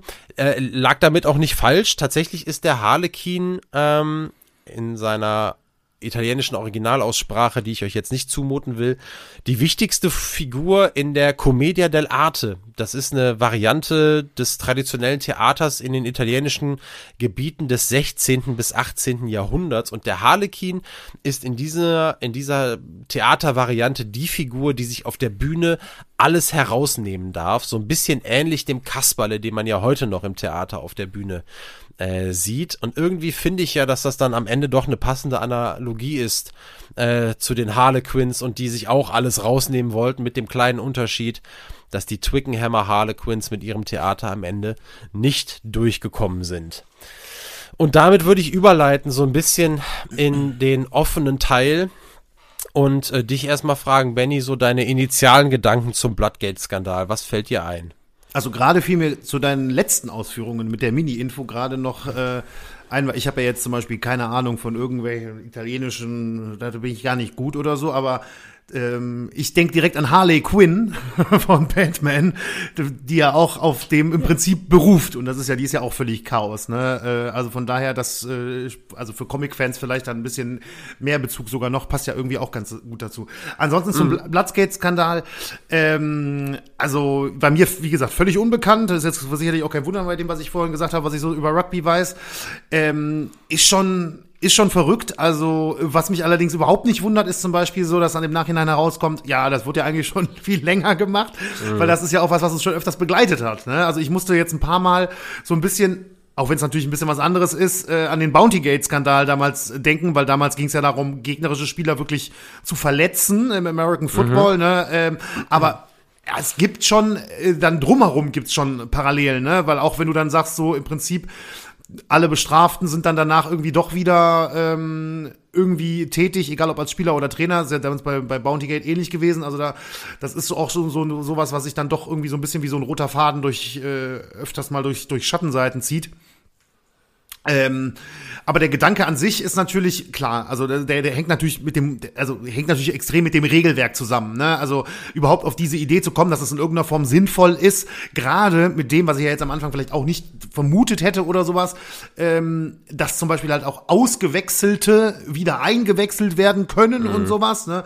Ähm, dass man halt sagen kann, okay, wenn ich jetzt das Wechselkontingent ausgeschöpft habe, habe ich jetzt aber auch nicht nur den, ich sag jetzt mal ein bisschen plump Ballaufpumper dann noch irgendwie so äh, ganz in der Ecke auf der Bank sitzen wo es sich dann vielleicht nicht lohnen würde, aber mich dann sogar ein Topmann noch mal reinbringen kann, der vielleicht jetzt 25 Minuten durchatmen konnte, äh, kann das natürlich dann wirklich noch mal einen richtigen Unterschied machen. Ne?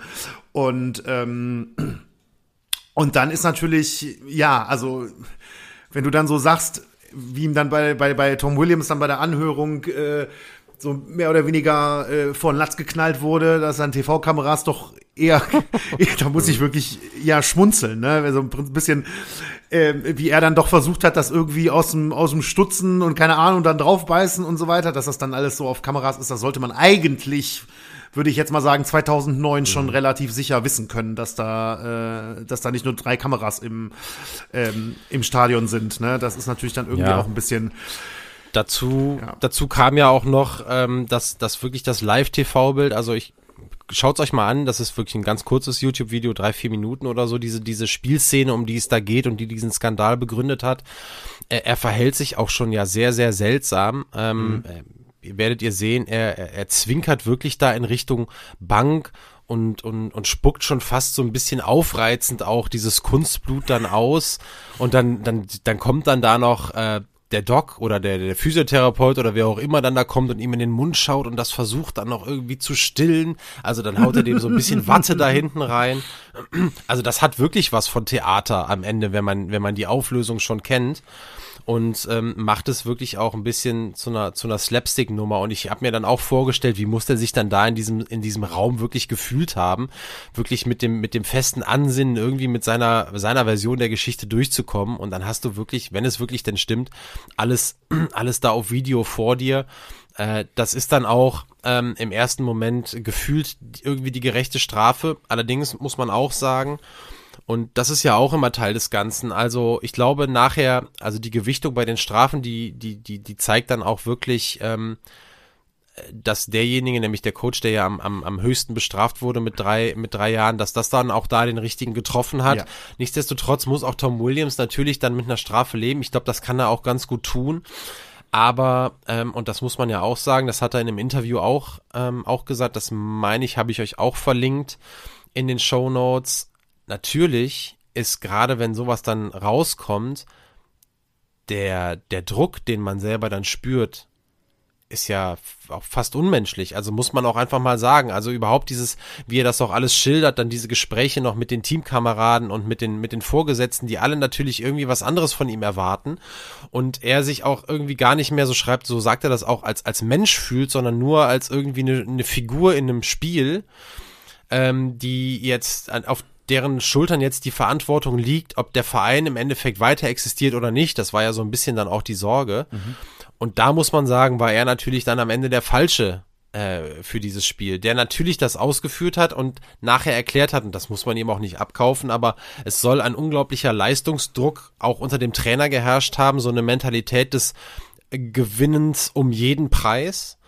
Und das ist tatsächlich auch was, ein Ruf, von dem sich der ganze Club später befreien musste. Also die mussten wirklich äh, von null anfangen, was die, was die Reputation äh, angeht. Das ist ja wirklich ein großer, traditionsreicher Club. Keiner der ganz, ganz großen äh, äh, Titelsammler, das muss man auch dazu sagen. Ähm, aber eben doch einer, einer der Vereine, die immer auf hohem Niveau in England spielen und es ja dann auch immer mal wieder in die, in, in diesen Heineken Cup da geschafft haben. Und ähm, also das ist alles andere als einfach für den äh, für Tom Williams gewesen, auch im Nachgang. Er hat dann auch wirklich davon gesprochen, dass ihm das natürlich auch mental extrem zugesetzt hat. Und ähm, ich glaube, das kann man auch absolut nachvollziehen, wenn man so ein bisschen die Geschichte hört. Und das sollte man auf gar keinen Fall unterschätzen. Äh, nichtsdestotrotz kann einem das Schmunzeln äh, fast gar nicht nicht von den Lippen gehen, wenn man sich dieses Video ja. gerade auch auf YouTube anschaut. Also äh, das gehört dann nun mal auch einfach mit dazu. Und ähm, immerhin bei ihm ist es ja dann noch so, er hat noch zehn Jahre weiter für die Harlequins gespielt, ähm, konnte seine Karriere dann auch fortsetzen. Und ja, ein bisschen bisschen äh, tragischer oder deutlich tragischer ist die Geschichte der Ärztin nachher, die dann auch noch schwer erkrankt ist, wo es auch in diesem Guardian, äh, Guardian den ich euch da äh, genannt habe, ein möglicher Zusammenhang auch zu dieser Geschichte äh, hergestellt wird. Das ist natürlich immer völlig äh, also nicht nicht nicht belegbar, äh, dass es wirklich damit war, aber dass irgendwie natürlich mentale Krankheiten auch dann zu was anderem führen können. Das ist ja wiederum dann auch äh, äh kein Geheimnis. Und ähm, die hat's da wirklich, die ist aus der Nummer wahrscheinlich am Ende wirklich am, am schlechtesten rausgekommen, denn auch, ähm, denn auch die anderen durften ja dann nachher alle auch irgendwie wieder weiterarbeiten und sind mittlerweile äh, ja auch rehabilitiert, ähm, weil der Skandal ja mittlerweile ja auch 14 Jahre in der Vergangenheit liegt. Gut, ich würde sagen, das ist eigentlich jetzt so ein ganz guter Zeitpunkt, um da einen kleinen Strich drunter zu machen. Mhm ähm, aber eben ja nur darunter, denn eine unserer, ja, dürfen wir ja glücklicherweise sagen, beliebten Kategorien haben wir noch auf dem Zettel. Und du warst so lieb, Benny, und hast äh, ein skandalöses Quiz vorbereitet. Das ist richtig. Ich habe ein skandalöses Quiz vorbereitet. Äh, ich wiederhole jetzt nicht, was, wir, was ich äh, und du öfters auch immer im Vorfeld äh, sagen, so im Hinblick auf oh, zu schwer, zu leicht, keine Ahnung. Ich okay. weiß es, ich weiß es nicht. Ich habe keine Ahnung.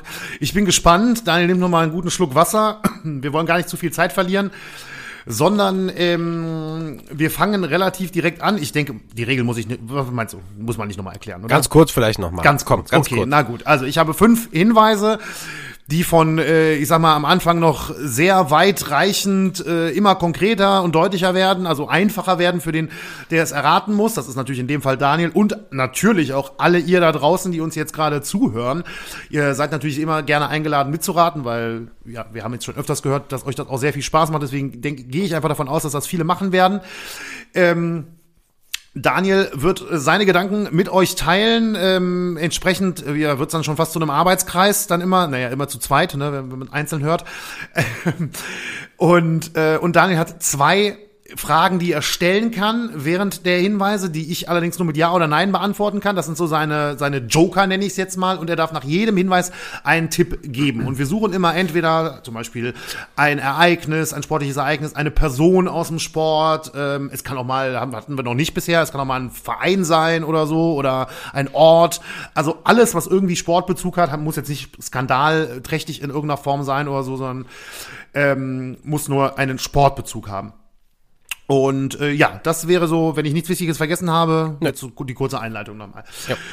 Okay, dann starte ich mit Hinweis eins ähm, und Daniel, sage dir und allen, die äh, jetzt zuhören und miträtseln möchten, die gesuchte Person war in ihrer Sportart einer der besten aller Zeiten. Okay, also ich rede mit und ich schreibe mit und ich notiere mir Person Goat in ihrer Sportart. Oder eine der besten, habe ich gesagt. Also Goat an, ja, ja, Goat Anwärter ja. in in in ihrer Sportart. Okay, dann komm, ich mache, bevor wir jetzt einfach ähm, einfach direkt zu Hinweis 2 übergeben, weil natürlich ist es ja völlig unmöglich jetzt schon äh, jetzt schon da eine, die die die Lösung unmöglich? Zu ja zu wissen schon aber ja zu, zu wissen ist unmöglich nicht. zu raten natürlich so. Deswegen gebe ich auch gleich irgendeinen äh, irgendeinen Goat Anwärter äh, Tipp ab und zähle jetzt für mich aber einfach mal ein paar Goats auf beziehungsweise gucke mal was ist denn so ein näherer Anwärterkreis? Andersrum ich kann vielleicht Sportarten ausschließen. Das wäre gar nicht schlecht. Wenn ich jetzt zum Beispiel ich gucke mal in den Golfsport, ja, zum Golf, da würde ich jetzt sagen, go Tiger Woods. Okay, manche werden vielleicht noch sagen Jack Nicklaus, aber eigentlich eine relativ klare Sache. Und wenn du von Anwärter sprichst oder möglich, gehört zu den Besten, vielleicht, ähm, ach ja, wobei, nee, ist auch kein Ausschlusskriterium. Nee, ich will mich da auch nicht auf eine falsche Fährte begeben. Tiger Woods ist ein Goat im Golf. Tom Brady ist der Goat im American Football. Den Goat im Rugby kenne ich nicht, muss ich ehrlicherweise gestehen. Ähm, Fußball gibt's natürlich un unendlich viele Anwärter. Und ähm, ja. Puh, ich glaube, da kann ich jetzt nicht viel, äh, nicht viel machen. Da, äh, da brauche ich Tipp 2. Okay, aber wenn du ähm, gerne Sportarten ausschließen möchtest, glaube ich, äh, wird dir Tipp 2 schon ein bisschen helfen. Es ist wieder ein relativ kurzer Tipp und der lautet, nach der gesuchten Person wurde zeitweise sogar ein Stadion benannt. Oh. Oh, das ist ein schöner Tipp. Nach der gesuchten Person wurde zeitweise ein Stadion benannt. Okay, das hilft schon mal insofern, genau. Also du, du glaubst, ich kann ausschließen, so wir sind in einem Stadion. Das heißt, äh, wir sind nicht in, im Hallensport. So, das äh, würde ich jetzt für mich schon mal schon mal soweit ausschließen. Ah, ich, ich darf hier nicht in die Kamera gucken. Der hat da so ganz leicht hat er da geschmunzelt. Das kann mich natürlich jetzt in jede Richtung bringen, in die richtige oder in die falsche. Ich bleib jetzt mal dabei. Äh, wenn ein Stadion, sonst hättest du gesagt, wurde eine Arena oder eine Halle oder sonst irgendwas nach ihr benannt. Ähm, wobei möglich wäre auch ein riesen Basketballer, der kommt aus irgendeinem kleinen Ort, da wird ein Stadion gebaut und das wird nach der Person benannt, ist auch möglich. Ähm, wurde zeitweise ein Stadion benannt. Ähm, tja, boah, wo sind denn... Ja. Oh, ich habe ich hab einen Tipp.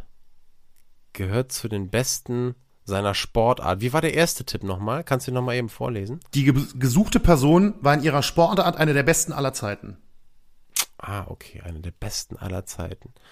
Das würde dann vielleicht, das wäre doch zu hoch gegriffen vielleicht für den, warum auch immer mir Fritz Walter jetzt in den Kopf kam, aber Fritz Walter Stadion ähm, war ja, ich weiß gar nicht, wie der Betzenberg jetzt heißt, mittlerweile, ob der auch irgendwie an irgendeinen äh, Ich glaube ehrlich gesagt nicht. Wett, Wettfirma für, nee? Ist immer noch Fritz Walter. Bin ich mir nicht hundertprozentig sicher jetzt aus dem Stegreif, aber wenn ich jetzt raten müsste, mhm. würde ich sagen, heißt immer noch so. Okay, es gibt kein Franz Beckenbauer Stadion, keine Franz Beckenbauer Arena. Ähm, wenn wir bei deutschen Fußballern irgendwie sind, gibt es sowas von. Aber ich glaube, das hättest du sonst anders gehört zu den Besten, dann ist es eher nicht ein Maradona oder irgendein Pelé oder so, sondern eher was im weiteren Kreis. Aber ich, ich muss echt sagen, dass mir der Tipp der, glaube ich, sehr ein sehr guter Tipp ist und bei einigen wird es vielleicht schon irgendwie ähm, Möglichkeiten geben, die die im Kopf haben, aber mir fallen sehr wenige ein, die jetzt so auf Anhieb, äh, nach denen ein Stadion benannt ist, slash war. Deswegen fürchte ich, dass ich den dritten Tipp brauche. Du hast natürlich theoretisch auch noch eine Zwischenfrage, ne? Wenn du zum Beispiel so. was ausschließen Ja, möchtest oder stimmt. so oder ja. Okay, ja, gut. Das ist sehr gut, dass du das nochmal erwähnst. Danke dafür. Da habe ich gerade gar nicht, ähm, gar nicht dran gedacht.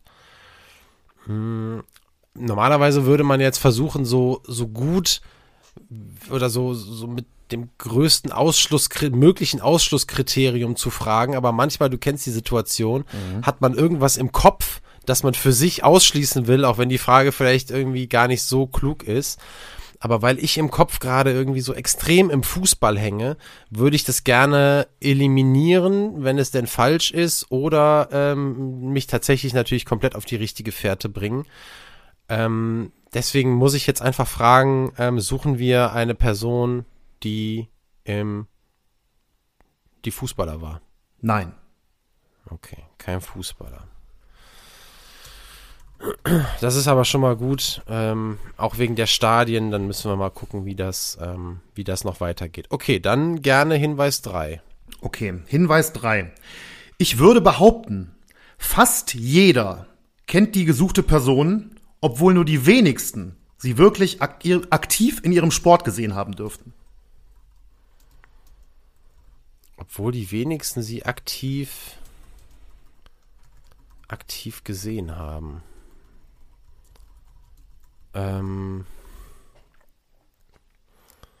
okay, woran kann es liegen, dass die wenigsten sie aktiv gesehen haben? Entweder daran, dass die Person eben schon entweder ja sehr alt ist oder wahrscheinlich schon längere Zeit tot ist, oder dass sie vielleicht in der Region der Welt aktiv war. Nee, wobei, auch Fernsehen, da müsste es vielleicht vor Fernsehzeit sein, das könnte sein. Also wir, wir, wir geben uns vielleicht relativ weit zurück in die Geschichte, bevor wir. Ah, boah, ich habe gerade irgendwen. Mhm. Bevor wir ähm, an Fernsehübertragungen denken. Die allerersten Fernsehübertragungen gab es 1936, Auszüge. Und Da, ja, Darf ich kurz den Hinweis ein bisschen nochmal präzisieren, weil ich habe auch das Gefühl, ich bin ein bisschen zu schwer gewesen. Also ich habe gesagt, fast jeder kennt die gesuchte Person. Ich meine jetzt nicht in Deutschland oder so nur, ne? Ich meine, Ja, fast jeder kennt die gesuchte Ja. Person. Okay. okay, kennt die gesuchte Person? Nee, nee, so habe ich es aber auch, Okay. auch eher, eher verstanden, obwohl die wenigsten sie aktiv gesehen haben dürften. Und da bleibe ich jetzt einfach mal noch kurz, um den Gedanken zu Ende zu führen. Wenn man sie nicht gesehen hat, interpretiere ich das jetzt einfach mal so, dass sie vielleicht aktiv war, bevor die große Fernsehzeit angefangen hat. So, das ist jetzt einfach mal die Richtung, in die ich mich bewege. Und ich weiß, dass es ich kann gar nicht groß erklären, warum ich darauf komme, aber vielleicht immer noch über diesen Stadiontrip. Es gibt irgendwo, es gibt Pavonomi Games und es gibt auch irgendwo ein Pavonomi Stadion oder hat das, hat das gegeben, irgendwo in Helsinki oder so. Ich glaube, ehrlicherweise heißt es immer noch so, deswegen ist er wahrscheinlich falsch. Ähm, aber ich habe ja auch noch nie einen Tipp abgegeben. Darf ich eigentlich einen Tipp abgeben und nach dem Tipp noch eine Zwischenfrage stellen oder muss ich erst die Zwischenfrage stellen und dann Den Fall hatten wir noch nicht, aber von mir Nee, aus ne? kannst du das machen. Okay, ich tippe jetzt einfach mal auf Pavonomi, den finnischen Wunderläufer. Nein, ich würde aber auch bezweifeln, dass ihn fast jeder kennt, ehrlich gesagt. Ach so. Ja, ich meine wirklich, wenn ich meine Oma jetzt anrufe, kennt die die Person, die wir suchen. Okay. Wer weiß, ob die nicht Pavonomi, mich würde jetzt interessieren, ob meine Oma Pavonomi kennt, muss ich sagen. Ich könnte mir das gut vorstellen. Ähm, okay. Yo. Ähm, also es ist, es ist wirklich, es ist wirklich insofern schwer, dass mir, ah, dass mir die, mir fehlt einfach irgendwie der, die zündende Idee. Ja, ich merke auch, dass ich dass ich es zu schwer gebaut habe, weil mit dem hin, also wie gesagt, die Person kennt fast jeder, deswegen habe ich Angst gehabt, dass es zu einfach wird, deswegen habe ich Okay. ja, und anscheinend habe ich mich zu sehr in die andere Richtung reingesteigert dann im Endeffekt. Ach, weiß ich gar nicht, Benny. Das können wir nachher mal gucken, ob das wirklich zu schwer war oder ob man nicht dann doch, ah ja, hätte man drauf kommen können. Wahrscheinlich hätte man auf jeden Fall drauf kommen können. Ähm, gut, ich, ich stelle, nee, weißt du was? Ich sag dir ganz ehrlich, ich, ich bewahre mir die noch auf, weil ich gerade so ein bisschen die Befürchtung habe, dass ich auch nach Tipp 4 noch nicht so richtig am Ziel bin und dann habe ich noch eine Frage übrig. Deswegen lieber erstmal den Tipp. Okay. Ähm, Hinweis Nummer 4. Die gesuchte Person war in einem Sport erfolgreich, den manch einer wohl gar nicht direkt für einen Sport halten würde. Und die gesuchte Person wurde erst nach ihrer Sportkarriere wirklich weltberühmt. Und das in anderen Bereichen. Ah.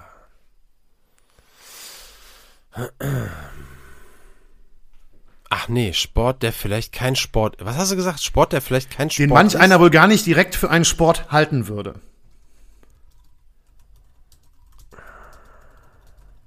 Da kann man auch an Sachen denken, die ähm, und die, ja, ja, über die wir auch teilweise schon mal gesprochen haben. Ja, und berühmt äh, was, nach Ende. Also nee. erst nach ihrer Sportkarriere wirklich, wirklich weltberühmt und zwar in anderen Bereichen.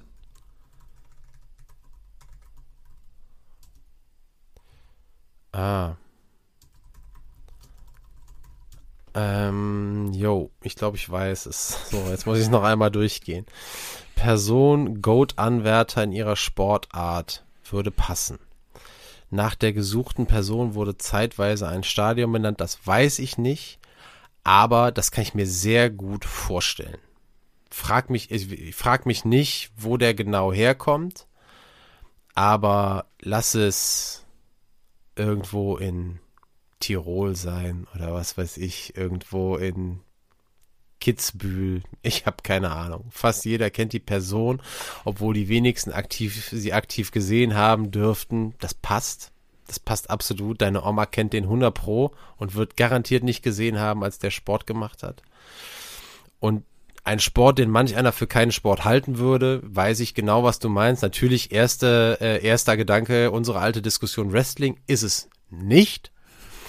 Berühmt erst nach der Sportkarriere in anderen Bereichen, namentlich Film, namentlich Politik.